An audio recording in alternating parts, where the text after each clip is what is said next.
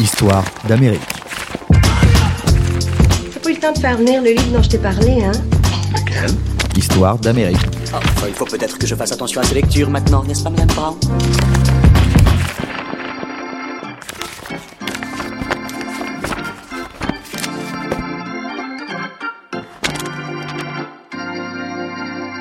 Bonjour à tous et bienvenue dans Histoire d'Amérique, un podcast développé par Society en partenariat avec la maison d'édition 1018. Un podcast dans lequel il s'agira de découvrir un livre et ce qu'il raconte de la société américaine et même bien au-delà.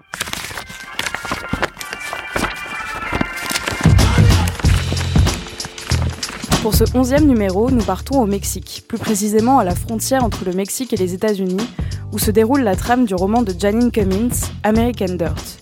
Cet ouvrage, réédité en poche par les éditions 10-18 en janvier 2022, est originellement paru en janvier 2020 chez Flatiron Books et a connu sa première traduction française en octobre de la même année aux éditions Philippe Rey. American Dirt est le dernier ouvrage de Janine Cummins et c'est sans nul doute son premier vrai succès littéraire. Présenté comme le pendant contemporain des raisins de la colère et encensé par des pointures comme John Grisham, Stephen King ou Don Winslow, il raconte le périple d'une mère et son fils fuyant le Mexique pour trouver refuge aux États-Unis. En pleine mandature de Donald Trump, et alors que les élections présidentielles de 2020 lui donnent à nouveau l'occasion de livrer sa rhétorique anti-migrant, le livre trouve une résonance particulière dans l'actualité et devient très vite numéro 1 des ventes aux États-Unis avec plus d'un million d'exemplaires vendus.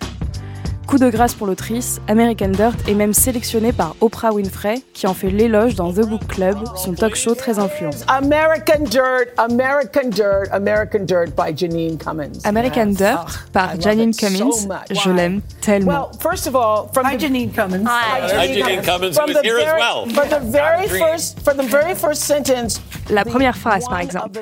L'une des premières balles arrive de la fenêtre restée ouverte au-dessus des toilettes où Lucas est resté. J'étais captivée depuis le début, depuis la toute première phrase. Janine Cummins s'est propulsée sur la scène médiatique. Mais ce succès, on le verra, a aussi été accompagné d'une vaste polémique ciblant directement l'autrice. Avant American Dirt, Janine Cummins se définissait elle-même comme une autrice de second rang. Les succès modestes de ses trois premiers romans, très inspirés de sa vie, ne lui permettent pas de vivre de l'écriture. Elle naît en 1974 à Cadiz, en Espagne, d'un père irlandais et portoricain et d'une mère américaine. Puis elle rejoint les États-Unis avec sa famille quand elle est enfant et grandit dans le Marineland. Elle fréquente alors les écoles publiques, peu réputées, et s'arrête assez vite dans ses études. Elle se met à écrire et trouve parallèlement un emploi dans une maison d'édition où elle travaillera pendant 10 ans. Pour joindre les deux bouts et se payer un appartement à New York, Janine prend aussi un boulot de serveuse dans un bar. C'est dans ce bar qu'elle rencontre des travailleurs immigrés, clandestins pour la plupart, et elle se passionne pour leurs histoires qui l'aideront plus tard à faire naître ses personnages. En 2007, Janine Cummins devient mère de sa première fille. Elle prend la décision de se consacrer pleinement à l'écriture et termine son premier livre, Une déchirure dans le ciel, qu'elle avait entamé en 2004. Dans ce récit autobiographique, elle y raconte un drame familial qu'elle a vécu à ses 16 ans. Une nuit d'avril 1991, deux de ses cousines sont violées et assassinées par quatre hommes à Saint-Louis, dans le Missouri, avant d'être jetées du Old Chain of Rock Bridge, un pont qui surplombe le Mississippi. Son frère, matraqué et jeté du même pont, est le seul survivant. Le roman raconte comment une famille entière survit à une telle tragédie et il décortique les rouages judiciaires qui ont suivi l'affaire.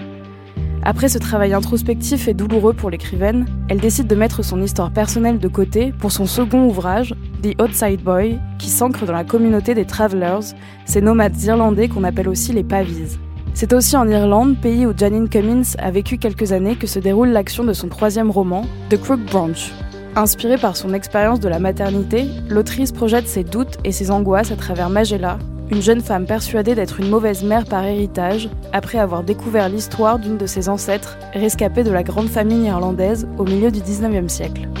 Il a fallu que Janine Cummins passe par ces récits très introspectifs pour accoucher de son quatrième roman, American Dirt. Comme elle l'affirme elle-même, l'intrigue lui est étrangère et en même temps infiniment personnelle. Cette intrigue, c'est l'odyssée périlleuse de Lydia et son fils Luca, fuyant le Mexique et la violence des cartels pour s'exiler aux États-Unis, cette terre promise aux frontières infranchissables pour les migrants du Sud. On suit un voyage initiatique vers l'horreur, où les personnages, progressivement dépouillés de leur histoire, de leur identité, deviennent migrants dans leur propre pays, puis clandestins de l'autre côté de la frontière. on retrouve les thèmes centraux de son œuvre littéraire. Le traumatisme, le crime, l'exil et le deuil. Surtout, on y retrouve le choix narratif si cher à l'écrivaine. Toujours raconter les histoires du point de vue des victimes et non des coupables. Rendre sensibles leurs souffrances inconcevables et ainsi interpeller le lecteur avec cette question. Et vous, que feriez-vous si tout s'effondrait autour de vous?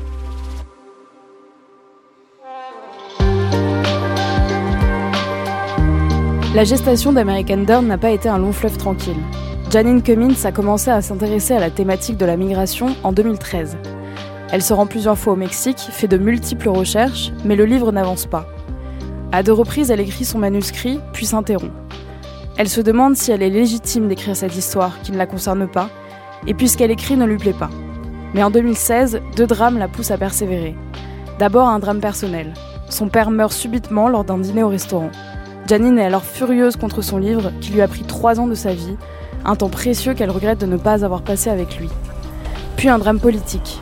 What a great honor to be able to introduce for the first time ever anywhere the 45th President of the United States of America, Donald J. Trump. Deux semaines plus tard, Donald Trump est élu 45e président des États-Unis. Et pour elle, c'est comme si tout le bien du monde avait disparu en même temps. Elle comprend qu'elle doit écrire ce livre, que son père en aurait été fier, surtout à ce moment-là, dans cette Amérique-là. Écrire sur les migrants mexicains, raconter leurs souffrances, c'est comme faire un pied de nez à la xénophobie ambiante, galvanisée par Trump et son appel à se replier sur soi, à l'America First, à construire des murs. Build that wall. Build that wall. Build that wall. Build that wall. Build that wall. Janine Cummins loue une maison en Arizona. Elle s'installe seule au milieu du désert pendant quelques jours et écrit d'une traite la scène d'ouverture de son livre, celle en soi où tout se joue. Nous sommes à Acapulco, dans l'état du Guerrero, au Mexique. Des balles criblent la salle de bain dans laquelle se trouve Luca, 8 ans. Sa mère, Lydia, l'a accompagnée aux toilettes alors que toute la famille est dans le jardin en train de célébrer la quinceañera, l'anniversaire des 15 ans de sa nièce. Quelques lignes plus loin, on comprend que c'est un carnage. Les 16 membres de la famille ont été tués au cours de cette fusillade, orchestrée par le redoutable cartel des Jardineros. Lydia et Luca sont les seuls survivants. Ils savent que leur survie est un miracle et qu'ils seront les prochains sur la liste. Alors ils doivent fuir, vite, traverser le pays anonymement, emprunter le train de la mort, affronter le désert, les passeurs, les pots de vin, les vols, pour enfin rejoindre les États-Unis. À la sortie du livre, Cummins est accusé d'avoir servi sur un plateau d'argent ce que les Américains du Nord veulent voir. Un Mexique gangréné par la violence et des États-Unis comme territoire refuge. Ces personnages, au profil atypique, endosserait le statut de migrant comme on porte un costume. Bref, on accuse l'autrice de calquer un point de vue très états-unien dans le regard de ses personnages et ainsi de tomber dans l'appropriation culturelle.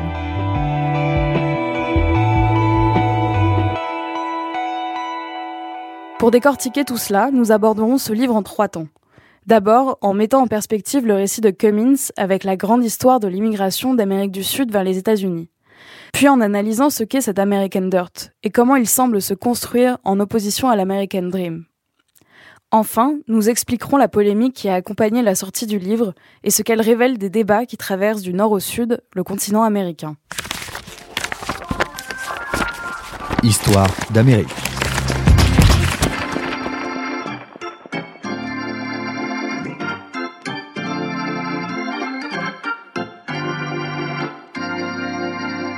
Même si l'histoire d'American Dirt s'ancre entre le Mexique et les États-Unis, Janine Cummins voulait paradoxalement créer une narration détachée des repères spatio-temporels.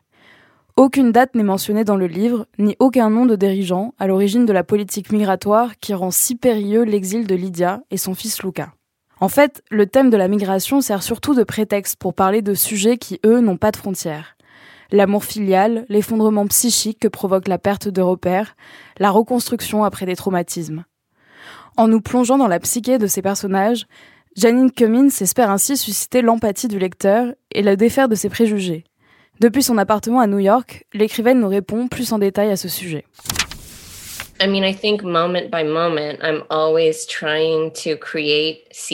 J'essaie toujours de créer des scènes qui semblent réelles au um, lecteur. Mais il y a quelque chose de plus important dans mon esprit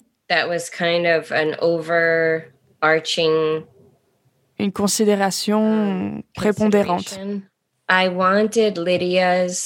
Je voulais que les motivations de Lydia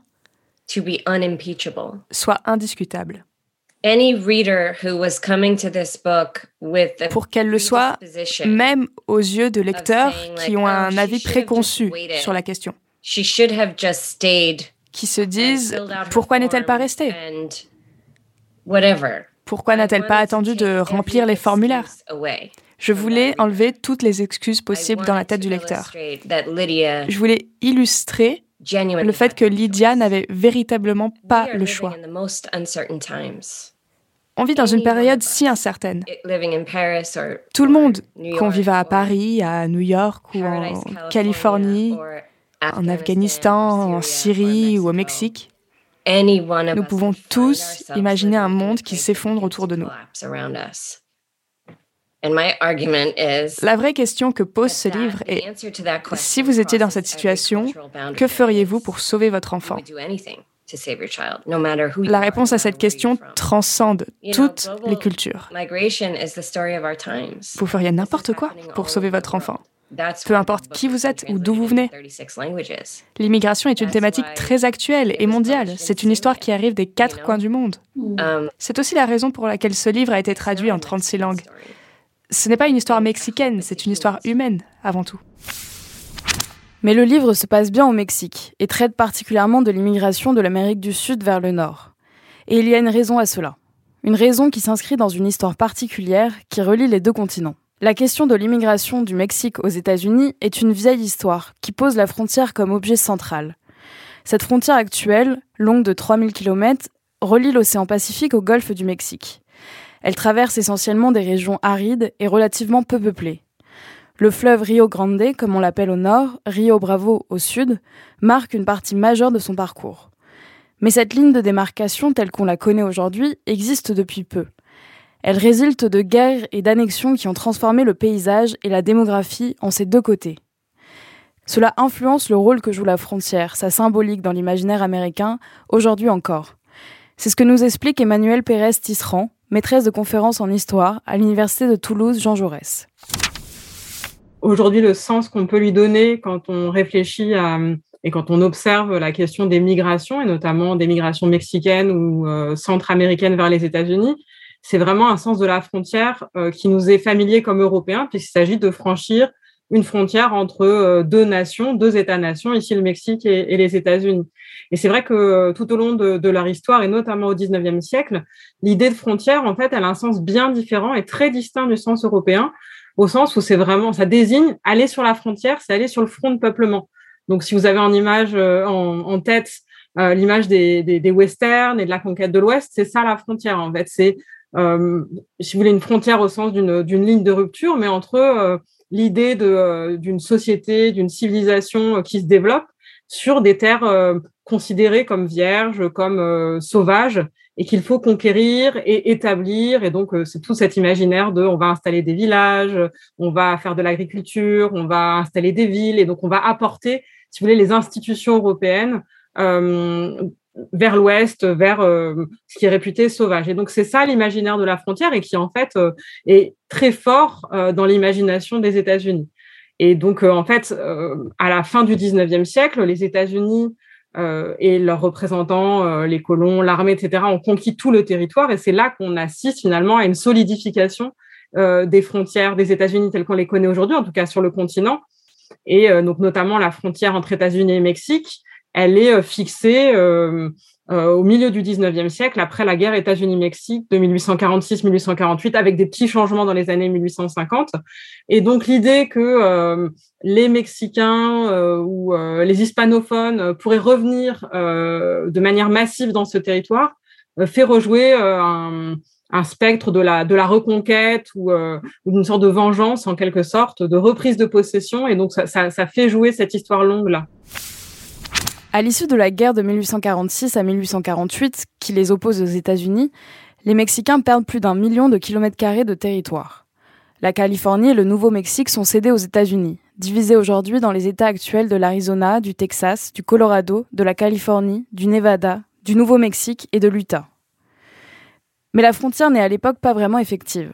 L'environnement étant très désertique et montagneux, les colons ne voyaient pas l'intérêt de s'investir dans un territoire qui n'avait que très peu de valeur. À l'époque, on passe la frontière sans s'en rendre compte. Rien ne la délimite. Cette topographie, Janine Cummins a voulu l'illustrer dans son livre, pour montrer à quel point la frontière est une construction arbitraire qui dénature les territoires et les liens entre les peuples. Dans les premières pages de la version traduite du livre, elle a tenu à mettre une carte de la région. C'est une carte sans frontières. Nous l'avons demandé spécifiquement parce que nous voulions vraiment montrer qu'il s'agit en fait d'une seule et même terre. Même les montagnes traversent la frontière.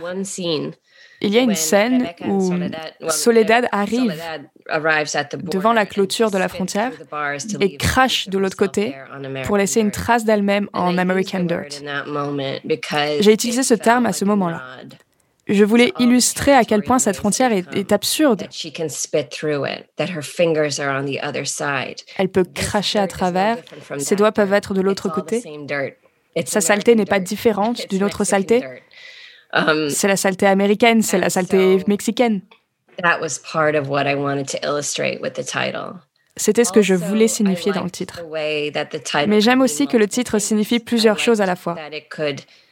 Il peut se référer aussi au secret un peu crasse qu'on a aux États-Unis. On est censé être ce pays d'accueil qui est un refuge pour les réfugiés du monde entier. Quelle connerie C'est fou. Ce non-dit un peu crasse sur la manière dont on traite les migrants, um, c'est qu'en fait, on les traite comme de la saleté. Les premiers mouvements migratoires deviennent notables du Mexique vers les États-Unis à la fin du 19e siècle quand la construction de chemins de fer et la mise en valeur des territoires agricoles dans les États du Sud-Ouest créent un appel de main-d'œuvre.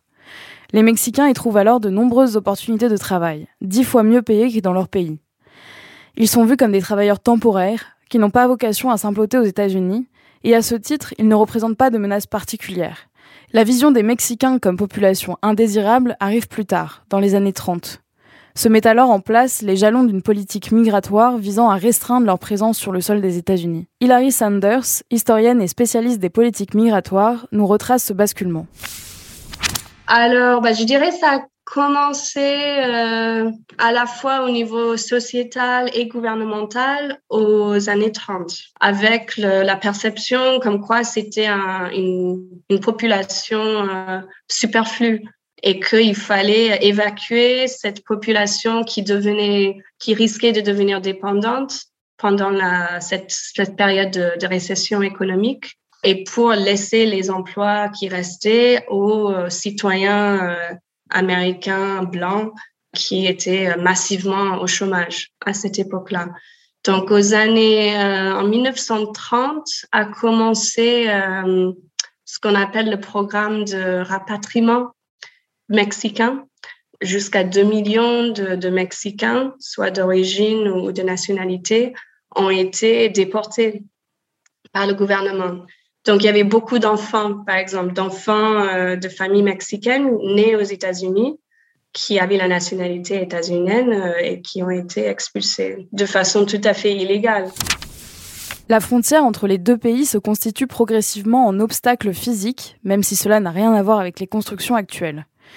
Dans les villes frontalières comme Tijuana, on érige des clôtures, qui servent surtout à diriger le trafic vers des checkpoints précis. L'entrée des États-Unis dans la Seconde Guerre mondiale intensifie la demande de main-d'œuvre mexicaine. Les Mexicains sont alors traités comme une variable d'ajustement démographique. Une grande partie de la population mexicaine masculine, en âge de travailler, est active dans la guerre. Et de nouveau, le recrutement de travailleurs mexicains est encouragé, notamment avec le programme Bracero, qui octroie un certain nombre de permis de travail temporaires aux ouvriers mexicains. L'émergence d'une population d'immigrés clandestins aux États-Unis arrive bien après, dans les années 70. Et contre toute attente, ce sont les républicains qui vont entreprendre une politique de régularisation. C'est assez étonnant et ça s'est passé sous le mandat de Reagan. Donc, c'est pas quelque chose qui est euh, célébré aujourd'hui par le Parti euh, républicain, le fait qu'il a signé cette loi. Mais il y a eu une grande euh, régularisation en 1982 la, population clandestine augmentait, augmentait au fur et à mesure aux années 70, au début des années 80. Et ça avait atteint euh, plus de 3 millions, 3 millions de clandestins au début des années 80. Et avec cette régularisation massive, il y a, ça, ça a vraiment fait chuter ces chiffres et c'est une solution qui, qui est devenue un consensus, quelque chose de consensuel entre les, partis républicains et démocrates à cette époque sous, euh, Reagan, parce que le Sénat et le, Congrès étaient démocrates à cette période-là, pour, euh, pour résoudre le problème de l'illégalité. Ça s'est fait une fois dans l'histoire des États-Unis et ça s'est jamais refait. C'est à partir des années 90 jusqu'à la crise économique de 2008 que la route migratoire et ses obstacles commencent à ressembler à ceux vécus par Lydia et Luca, les personnages principaux d'American Dirt. La frontière se militarise, notamment dans les villes qui bordent les deux pays.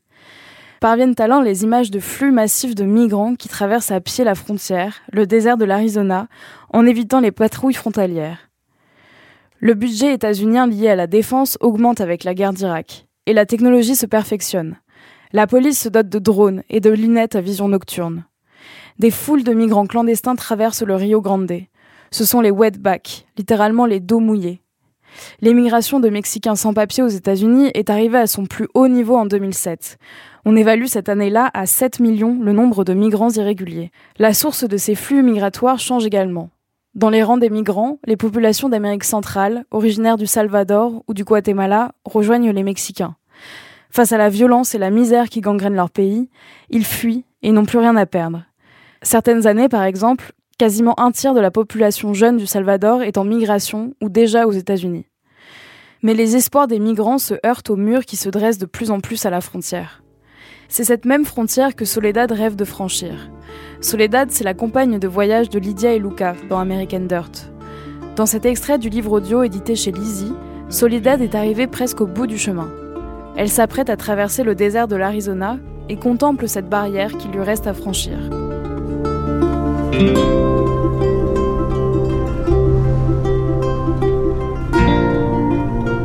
Soledad se tient sur la rampe et son cœur s'envole de l'autre côté, comme un oiseau. Elle pourrait presque courir et s'élancer. Elle arriverait peut-être à sauter jusque-là. Elle dégringole les quelques mètres du remblai caillouteux jusqu'à l'endroit où la clôture couleur rouille s'enfonce dans la terre noue ses doigts autour de deux pieux rouges, appuie le front contre les barreaux, et perçoit clairement alors que la clôture n'est qu'une barrière psychologique, que le véritable obstacle, c'est la technologie de ceux qui vivent de l'autre côté. Là-bas, une route de terre longe le paysage accidenté, aboutissant on ne sait où. Elle est aplanie, usée par le passage régulier des pneus des véhicules de la patrouille frontalière des États-Unis. Soledad ne les voit pas, mais elle les sent, tout près. Elle en veut pour preuve le ronronnement des appareils électroniques installés au sommet des hauts poteaux qui parsèment les collines en pointillés. Elle ignore ce que ces dispositifs peuvent bien être, mais quels qu'ils soient, caméras, détecteurs, projecteurs, elle devine qu'ils sont conscients de sa présence. Elle plonge la main dans la clôture et agite les doigts de l'autre côté. Ses doigts sont al norte. Elle crache à travers la clôture, juste pour laisser une parcelle d'elle-même dans la terre américaine. American Dirt.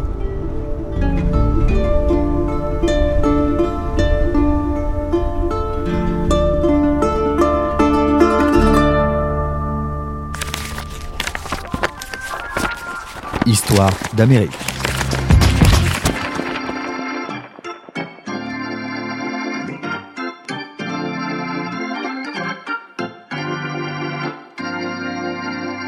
Pour écrire American Dirt, Janine Cummins a dû se rendre plusieurs fois au Mexique, rencontrer des avocats, des humanitaires, des migrants, afin que son récit colle le plus possible à la réalité.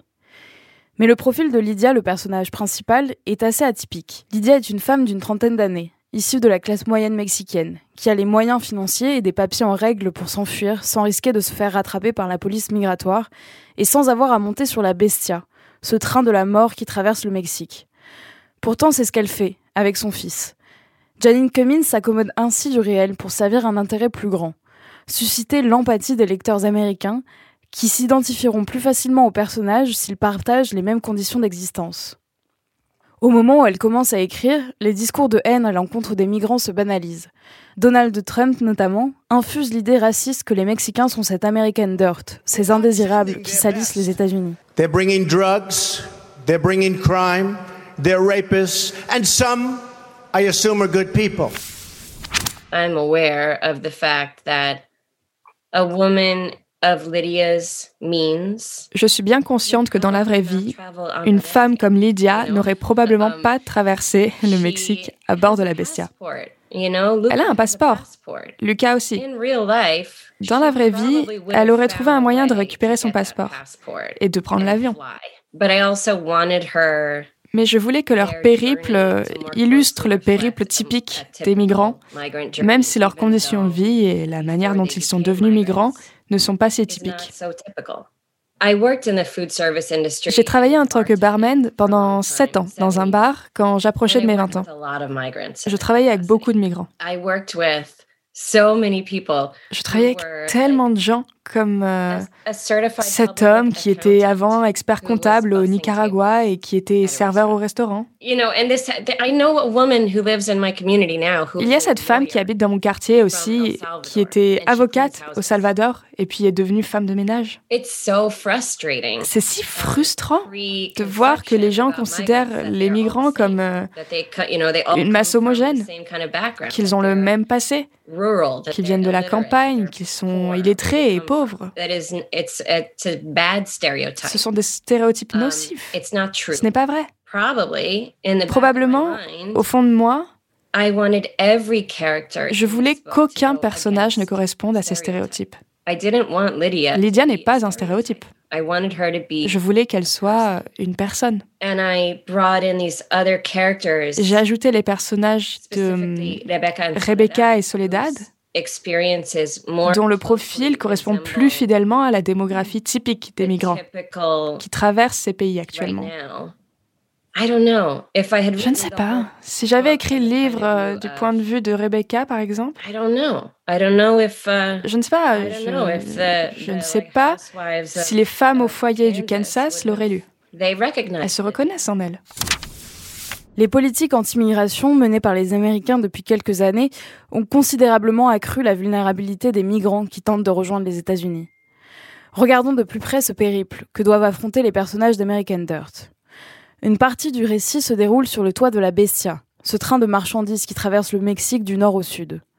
Comme Lydia et Luca, c'est sur le toit de ce train que grimpent chaque année des centaines de milliers de migrants illégaux, afin d'éviter les nombreux obstacles que réserve la traversée du Mexique à pied. Mais le voyage à bord de la Bestia est extrêmement dangereux. Geoffrey Guillemard peut en témoigner. Photojournaliste basé au Mexique depuis 15 ans, il documente depuis le mandat de Trump la violence de cette route migratoire et a notamment suivi les migrants à bord de la Bestia. La Bestia, c'est un train de marchandises qui traverse le Mexique du nord au sud, euh, qui est vieux, c'est un vieux train qui déraille régulièrement dans différents endroits du pays. Euh, et c'est des, des, des, wagons de farine, de maïs. Du coup, c'est un train qui fait énormément de bruit et qui va, euh, qui va pas, c'est pas un TGV, mais euh, qui va quand même euh, dans des, à une vitesse assez rapide. Déjà, c'est très dangereux de monter sur le train parce que généralement, le train ne, ne s'arrête pas. Donc, euh, ou quand il s'arrête, c'est difficile de monter dessus parce que forcément, il y a la police migratoire qui cherche les migrants pour éviter qu'ils montent dessus. Donc les migrants euh, prennent de plus en plus de risques à monter sur le train en marche. Donc voilà, il y a beaucoup de migrants qui se retrouvent euh, amputés ou leurs jambes passent sous le, sous le wagon. Euh, ils tombent du train euh, parce qu'ils passent des nuits entières aussi. Donc ils s'attachent avec, avec ce qu'ils peuvent, avec leur ceinture. Ou en plus de ça, on va dire, il y a, on ajoute aussi de, on ne sait jamais qui est sur le train. Donc eux, quand ils montent sur le train pour voyager, généralement, il y a des gens mal intentionnés qui montent sur le train pour les voler ou leur demandent de payer pour pouvoir être là, quoi, de pouvoir voyager sur le train. Donc, euh, s'ils payent pas, c'est souvent des gens qui arrivent armés et qui les menacent euh, de payer. Et s'ils n'ont pas d'argent et s'ils payent pas, ils les poussent euh, hors du, du train, quoi. Lydia et Luca parviennent à en sortir indemnes, mais ils font vite face à un nouvel obstacle qui se dresse devant eux. La frontière ultra sécurisée avec les États-Unis ne leur laisse pas le choix que de traverser le désert en payant un passeur avec tout ce qu'il reste de leurs économies. Le voyage dure plusieurs jours. On ne sait pas exactement combien. Ça dépend euh, par où ils passent, mais euh, il faut compter quand même. Je pense que 5, 5 jours minimum. Hein. 5 jours minimum, et puis il y a des fois où ça, ça dure vachement plus. Il y a beaucoup de migrants qui meurent dans, ce désert parce qu'ils se retrouvent sans eau, perdus, ou ils sont abandonnés par leurs passeurs. Ou s'ils se blessent euh, dans le chemin, euh, ils sont abandonnés par tout le groupe. Et du coup, il y a énormément de, de décès euh, dans le désert de l'Arizona. Quand ils traversent la frontière, il y a 100 miles tout autour des États-Unis. Sur toute la frontière des États-Unis, c'est 100 miles où là, il y a plein de, checkpoints et de, police frontière. Donc là, ils peuvent se faire arrêter et se faire expulser. Après, il y a différentes villes euh, sanctuaires, on va dire, aux États-Unis où les migrants peuvent vivre, demander une, identification euh, américaine euh, de la ville et donc du coup qui le protège un peu plus dans la vie quotidienne. Mais après, ils sont quand même bien recherchés par la ICE, voilà, la, police migratoire États-Unis tout le temps. Donc c'est vrai qu'à chaque euh, faux pas aux États-Unis, ils, peuvent se faire expulser. Généralement, euh, les expulsés euh, que j'ai rencontrés, c'était parce qu'ils ont été faire la fête et puis ils ont conduit sous l'état de l'alcool et du coup se sont fait attraper par, par la police et expulsés des États-Unis juste à cause de quelques grammes d'alcool. Que reste-t-il alors du mythe de l'American Dream? Ce mythe d'après lequel tout est censé devenir possible, même en partant de rien. À travers son livre, l'autrice questionne ce symbole et ce qu'il signifie pour les migrants. L'American Dirt ne serait-ce pas cette politique frontalière agressive qui fait des États-Unis un pays inadapté à sa propre tradition d'accueil? En 2017, toutes les 21 heures environ, un migrant mourait le long de la frontière Mexique-États-Unis. Mais Donald Trump regarde ailleurs et impose une politique de tolérance zéro à l'égard des migrants ou plutôt il regarde vers son mur, celui qu'il a promis dès sa campagne pour les présidentielles de 2017. Son financement colossal, plus de 5 milliards de dollars demandés par Trump, a provoqué le plus long shutdown de l'histoire des États-Unis. À cette période, les flux migratoires venant des pays latino-américains ont pourtant drastiquement baissé. Janine Cummins se souvient de l'ambiance particulière qui régnait pendant la mandature de Trump et de ce qu'elle a observé sur le terrain. Ça a été quatre ans de cauchemar. Et ce n'est pas fini. Ça continue parce que il a déchaîné une xénophobie dans le pays que je n'avais jamais vue avant. Avant qu'il soit élu, nous étions dans cette période de rhétorique ignoble. La manière dont on communiquait les uns avec les autres était extrêmement violente. C'était la chose la plus hideuse à laquelle j'ai assisté. Quand on se rend à la frontière, on peut voir comment la nature se joue um, des efforts de l'homme pour séparer la terre.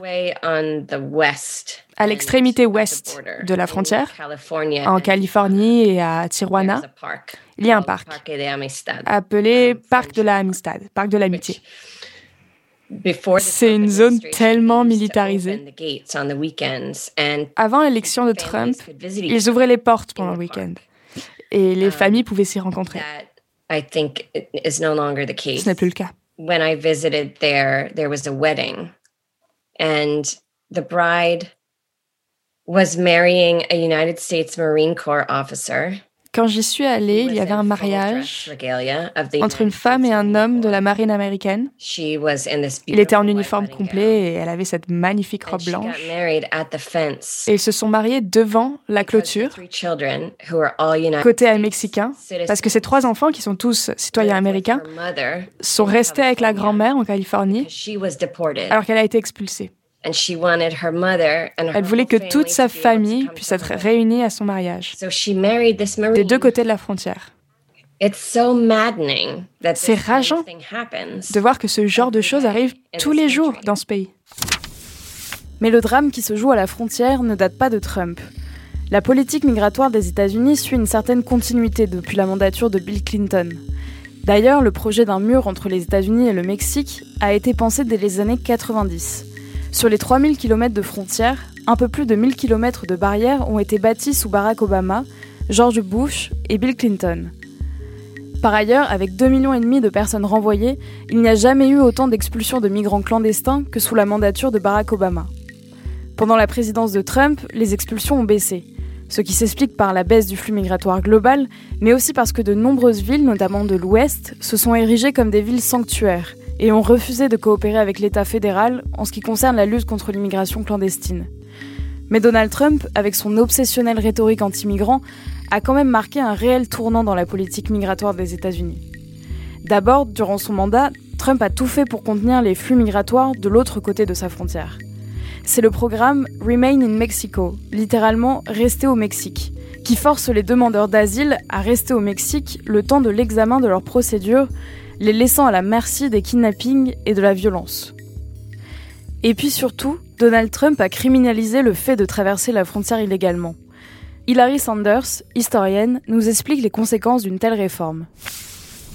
Avant, on faisait des refoulements à la frontière directe et c'était pas, euh, il n'y avait pas un casier judiciaire derrière qui laissait une trace sur cette tentative. C'était juste une infraction euh, civile de la loi euh, migratoire. Le fait de rendre la traversée de la frontière clandestine un délit, et de, ça veut dire de les faire un, un, un, grand procès avec plein de migrants clandestins en même temps. Le fait de faire une démarche comme ça et de mettre euh, ce délit sur leur casier judiciaire, ça veut dire que plus tard, si jamais ils arrivent à, à traverser et devenir résidents des États-Unis, ils ont ça sur leur casier judiciaire. Et ça peut devenir plus facile, du coup, de les expulser par la suite. Ça, c'est un point pour tous les migrants qui ont euh, une, carte verte. Euh, donc, s'ils sont juste à un pas de la citoyenneté, s'ils ont euh, trois délits euh, d'une certaine gravité, ils peuvent être expulsés de façon automatique. Et donc ça, c'était une stratégie vraiment délibérée, mais du coup qui a des effets un peu cachés, un peu sur le long terme. Donc c'est pas quelque chose dont on entend parler forcément, mais ça, ça a été mis en place. Le ministre de la Justice de Trump. Euh, sous, sous, ordre de voilà de faire en sorte de rendre de durcir les conditions et de faciliter des, des expulsions futures. Donc ça, c'est un exemple. Après, enfin, par exemple, il a, il a réduit drastiquement le quota des réfugiés accueillis aux États-Unis. Euh, les États-Unis étaient avant le, plus grand pays d'accueil qui accueillait plus de 100 000 réfugiés euh, d'Afrique et d'Asie, etc. Euh, plus grand euh, pays d'accueil du monde. Euh, Trump, il a, on était à 5 ou 10 000 par an à la fin de son mandat. Et là, euh, Biden, il, a beaucoup augmenté le quota, mais Trump, il a tellement détruit l'infrastructure. Janine Cummins a voulu montrer que finalement, la gestion migratoire n'est pas un problème de couleur politique. Elle estime que des deux côtés, les démocrates et les républicains ont échoué lamentablement à gérer la crise migratoire. C'est aussi pour cette raison qu'elle ne nomme aucun dirigeant politique dans son livre. Si personne n'est responsable en particulier, tout le système politique est coupable. Selon l'autrice, c'est le manque de dialogue entre les différents camps qui crée des tensions. Pendant l'écriture de son livre, elle parcourt les États-Unis et elle remarque que les positionnements politiques ne sont pas aussi tranchés qu'on veut nous le faire croire au sein de la population, entre les pros et les anti-Trump. Et cela s'exprime notamment à travers la solidarité qui se joue des deux côtés de la frontière. Côté États-Unis, l'autrice s'inspire, dans un passage de son roman, du travail des bénévoles qui laissent des bidons d'eau dans le désert de l'Arizona pour que les migrants qui le traversent ne meurent pas de soif. Sa rencontre avec eux est révélatrice des paradoxes qui existent au sein de la société américaine. Une des personnes les plus héroïques um, que j'ai rencontrées pendant mes recherches pour mon livre est une femme qui s'appelle Laura Finter.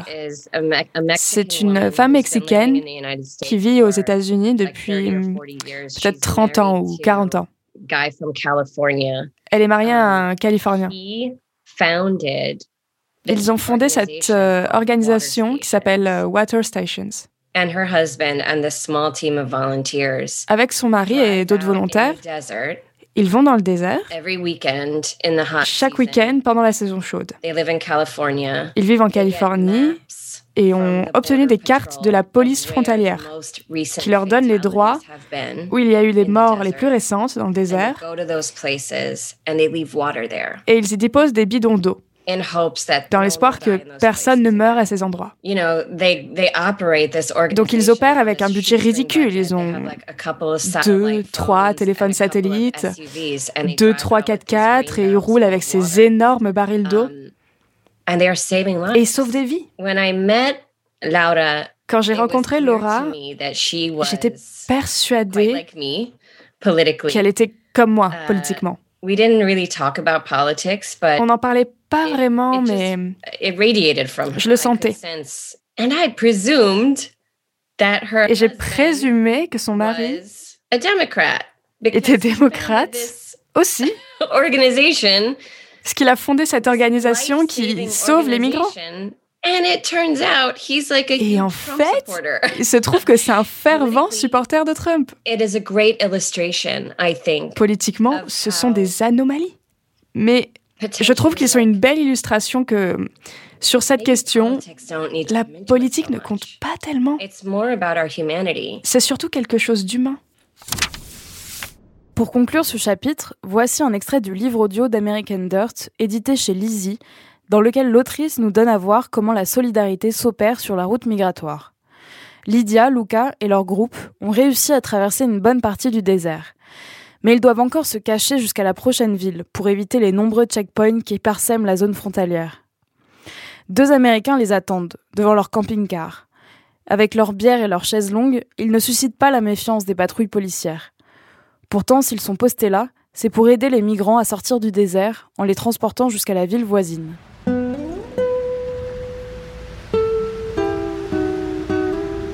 Il conduit lentement, trop lentement au goût des passagers. La route dangereuse, pleine de gros nids de poules, de tournants brusques, ne peut être empruntée que par un véhicule à la fois.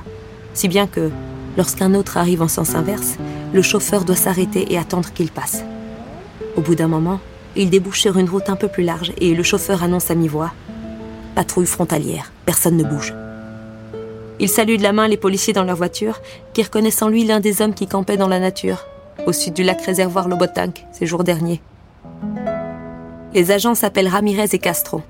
Ils envisagent un instant d'obliger le camping-car à s'arrêter pour le fouiller, au cas où ils transportent des émigrés mexicains clandestins, ou, comme on les appelle aussi, des wetbacks, d'eau mouillée. Mais le chauffeur est un blanc avec un chapeau de cow-boy et une moustache qui doit orner son visage depuis bien avant que ce soit la mode. Par ailleurs, ils ont bientôt fini leur tournée. Personne n'a envie de remplir de la paperasse à l'heure de l'apéro. Ils saluent le chauffeur et démarrent, frôlant le camping-car, à deux doigts de les rafler. Dans leur cachette, les migrants retiennent leur souffle. Ils écoutent le crissement des pneus juste derrière la vitre, puis le clic-clic du volant que le chauffeur tourne pour reprendre la route. Et maintenant, ils roulent. Tout va bien, claironne-t-il.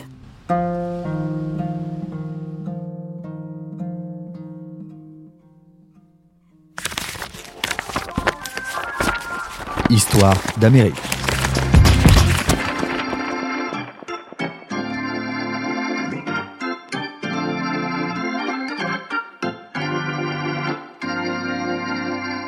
Pendant l'écriture d'American Dirt, Janine Cummins a eu de nombreux doutes. L'un d'eux consistait à interroger sa légitimité. Était-elle capable de raconter le plus réalistement possible l'histoire de migrants mexicains, de se mettre dans leur peau, d'imaginer les souffrances qu'ils traversent, sans risquer d'y calquer son point de vue et par conséquent des préjugés? Mais l'autrice se dit que le pouvoir de la fiction réside justement là, jeter des ponts entre les existences. Et si elle peut ajouter sa pierre à l'édifice dans les débats qui entourent la question de l'immigration, elle veut le faire. Et puis son livre reçoit d'abord un succès qu'elle ne s'imaginait pas. Les maisons d'édition font monter les enchères pendant trois jours. Et c'est finalement Flatiron Books qui l'emporte en proposant à Cummins une avance à sept chiffres. La presse est élogieuse à son sujet. Oprah Winfrey lui réserve une émission de deux heures dans son très influent book club. Mais voilà, le 12 décembre 2019, juste avant la sortie officielle d'American Dirt, le portable de Janine n'arrête pas de sonner. Une critique est sortie dans la presse et elle est loin d'être élogieuse. Myriam Gourba, une écrivaine américaine d'origine mexicaine, jette le premier pavé dans la mare. Elle écrit une tribune très à charge qu'on pourrait traduire Tu n'es pas Steinbeck, connasse. John Steinbeck, c'est l'auteur des Raisons de la colère, chef-d'œuvre de la littérature, encensé pour avoir si bien documenté les bouleversements du monde agricole aux États-Unis pendant la Grande Dépression. La comparaison entre ce roman écrit en 1939 et American Dirt avait été faite par un autre ponte de la littérature américaine, Don Winslow, qui a vu dans le roman de Janine Cummins une version contemporaine du roman de Steinbeck. Myriam Gourba accuse Janine Cummins d'avoir nourri son récit à partir d'un white gaze, c'est-à-dire un regard provenant d'une personne blanche posée sur des problématiques qu'elle ne peut parvenir à atteindre tant qu'elle ne se décentre pas de son propre point de vue. Pour la critique, le livre de Cummins perpétue la tradition américaine en littérature qui est de s'approprier les œuvres des auteurs latino-américains en les déguisant avec une fausse allure d'authenticité.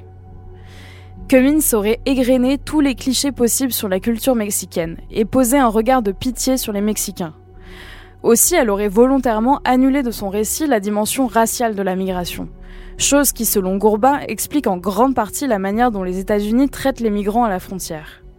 Janine Cummins se retrouve donc au cœur d'une polémique d'appropriation culturelle, un concept qui fait rage dans les débats actuels aux États-Unis, notamment dans le milieu artistique. Il désigne un système d'oppression, où une culture dominante emprunte des éléments à une culture dominée, ces mêmes éléments étant la raison pour laquelle la culture d'origine est discriminée. Concernant Janine Cummins, le débat se cristallise autour des origines réelles ou supposées de l'écrivaine. Ses détracteurs trouvent une tribune écrite par l'autrice et publiée dans le New York Times en 2015. L'écrivaine alertait sur les biais racistes qui entourent le traitement des affaires criminelles aux États-Unis. Mais ce n'est pas vraiment ça qui retient l'attention. J'ai écrit une tribune dans le New York Times en 2015 dans laquelle j'ai écrit cette phrase. Um, Je suis blanche. Cette phrase a été récupérée et balancée sur Twitter comme si c'était la preuve que je ne pouvais absolument pas être portoricaine, parce que je suis blanche. On est en 2020, les gens ne savent-ils donc pas que les portoricains peuvent être de toutes les couleurs? Vous pouvez être les deux, vous pouvez être noir et portoricain, métis et portoricain, ou blanc et portoricain. Un de mes très bons amis me rappelle en permanence que mon travail est d'avoir écrit le bouquin, et c'est tout. La manière dont les gens l'accueillent ne me regarde pas. Cela reste extrêmement douloureux. Uh-huh. Très, très douloureux. Non pas que les gens n'ont pas aimé le livre. En tant qu'écrivaine, vous acceptez ça, ça, ça fait partie du contrat. Pas tout le monde n'a besoin d'aimer le livre, ça me va très bien. Je n'ai pas de problème avec le fait que les gens le détestent.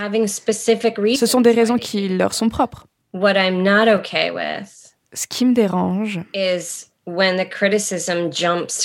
c'est quand les, les, critiques passent de je n'ai pas aimé parce que ce n'est pas assez réaliste à du coup, euh, Janine Cummins est raciste. Pour les uns, les débats autour de l'appropriation culturelle participent à éveiller les consciences sur les oppressions visibles ou plus souterraines dont souffrent les populations discriminées. Pour les autres, ils sont une nouvelle forme de censure qui ont rendu possible la cancel culture, ce courant né dans les universités américaines et qui consiste à écarter une personne qui tient ou a tenu des propos problématiques sur des thèmes liés aux discriminations en tout genre. Dans le monde de l'édition, ces débats ont généré de nouveaux postes. Les maisons se dotent de plus en plus de sensitivity readers, chargés de relire les manuscrits pour y détecter les représentations fausses ou offensantes. Après la publication d'American Dirt, plus de 140 écrivains d'origine latino-américaine adressent une pétition à la célèbre animatrice de télévision Oprah Winfrey pour qu'elle renonce à recevoir la romancière dans son book club. L'émission a finalement bien lieu, mais elle se transforme en débat sur le manque de représentativité des minorités hispaniques dans le monde littéraire aux États-Unis. My latest book club selection, American Dirt. This book stirred up a lot of controversy. You resisted because you thought you were the wrong color. La grande tournée prévue autour du roman dans 40 villes américaines a dû, elle, être annulée pour raison de sécurité. Plus anecdotiquement, l'actrice américaine Salma Hayek s'est excusée sur les réseaux sociaux après avoir chanté les louanges du livre de Cummins. Elle confessera qu'elle n'avait en fait pas lu le livre ni entendu parler de la polémique. Pourtant, le livre de Janine Cummins s'inscrit dans une tradition littéraire qui n'a rien de nouveau et qu'on retrouve aussi bien du côté des États-Unis que du côté du Mexique. C'est la narcocultura. C'est du moins ce que pense Osvaldo Zavala, professeur de littérature latino-américaine à la City University of New York journaliste et écrivain. Il est l'auteur d'un livre au titre volontairement provoquant. Les cartels n'existent pas. Pour lui, les représentations des cartels mexicains dans les œuvres culturelles répondent plus à une demande de l'étranger qu'à une description réaliste de ce qu'il se passe au Mexique. Et American Dirt en est le parfait exemple selon lui. Lydia et Luca doivent fuir la violence des cartels, qui jouissent d'une impunité que l'impuissance de l'État mexicain rend possible. Dans leur fuite, ils ne peuvent faire confiance à personne, car tout le monde, du policier au réceptionniste de l'hôtel où ils se cachent, jusqu'au chauffeur de bus, sont à la botte des narcotrafiquants. Pour Osvaldo Zavala, ces caractéristiques sont précisément les symptômes littéraires de la narcolittérature.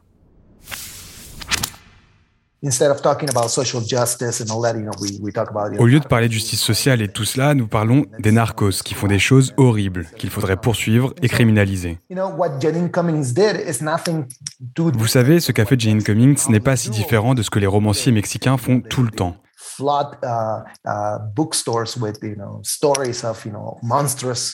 Ils inondent les librairies d'histoires de trafiquants monstrueux qui prennent le pouvoir, qui corrompent l'État, qui le mettent à leur botte. Cette narration est tellement ancrée dans le paysage qu'elle se retrouve partout dans la production culturelle. Pas seulement dans la littérature, bien sûr, mais aussi dans les films, les séries, la musique et l'art conceptuel, partout. Mais pour sa défense, je dirais que les écrivains mexicains font aussi ça. Ils produisent exactement les mêmes histoires dans lesquelles des trafiquants mélancoliques, beaux mais mauvais, et qui prennent le contrôle des rues du Mexique apparaissent comme le vrai problème. Alors que le vrai problème est bien sûr la question de la sécurité nationale, c'est-à-dire l'armée dans le pays. L'armée mexicaine est dans l'une des périodes d'expansion les plus préoccupantes de son histoire récente.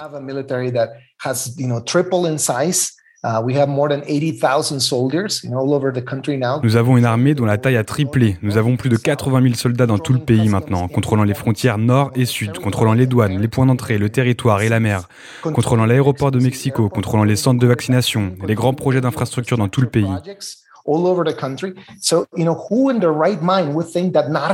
Donc qui est la bonne personne pour penser que les narcos contrôlent quoi que ce soit? C'est l'une des périodes les plus militarisées que nous ayons connues dans l'histoire du Mexique.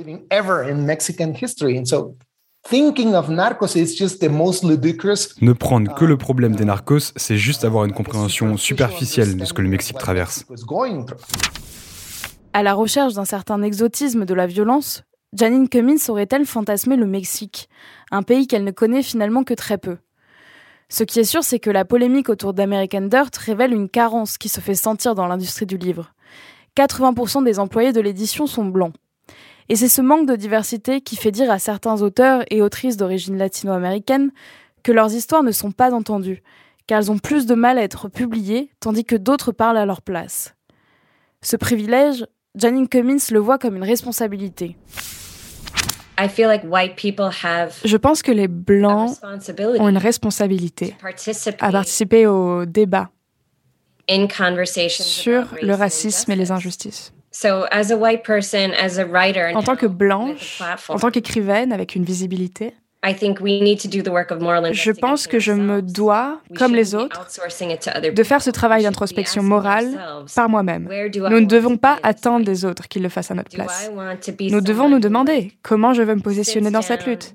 Est-ce que je m'assois, je me tais et je dégage de là pour laisser les autres raconter leur histoire? Ce qui est aussi un point de vue qui s'entend.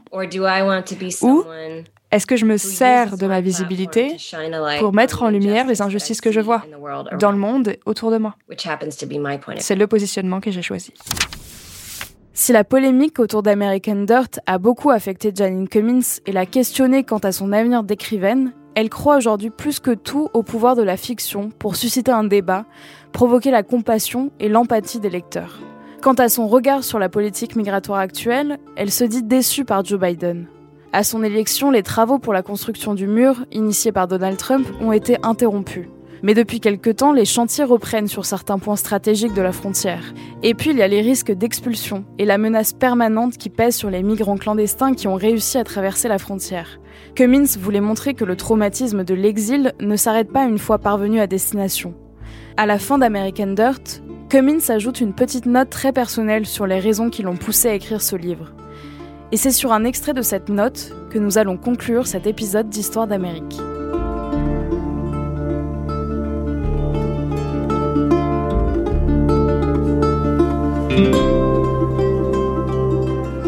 Née à Porto Rico, ma grand-mère est arrivée aux États-Unis dans les années 1940.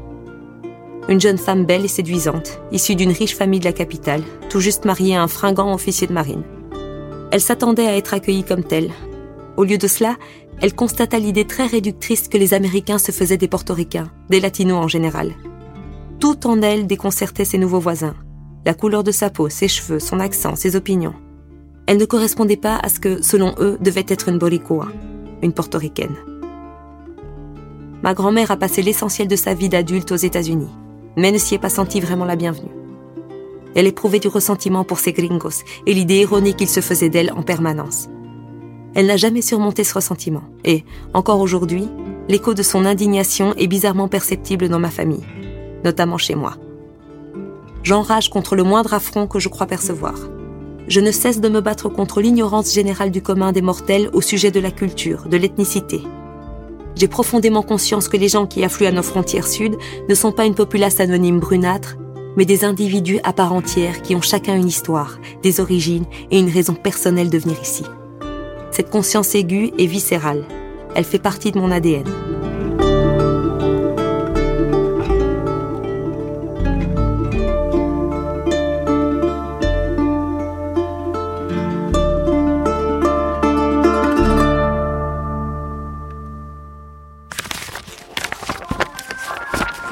Histoire d'Amérique.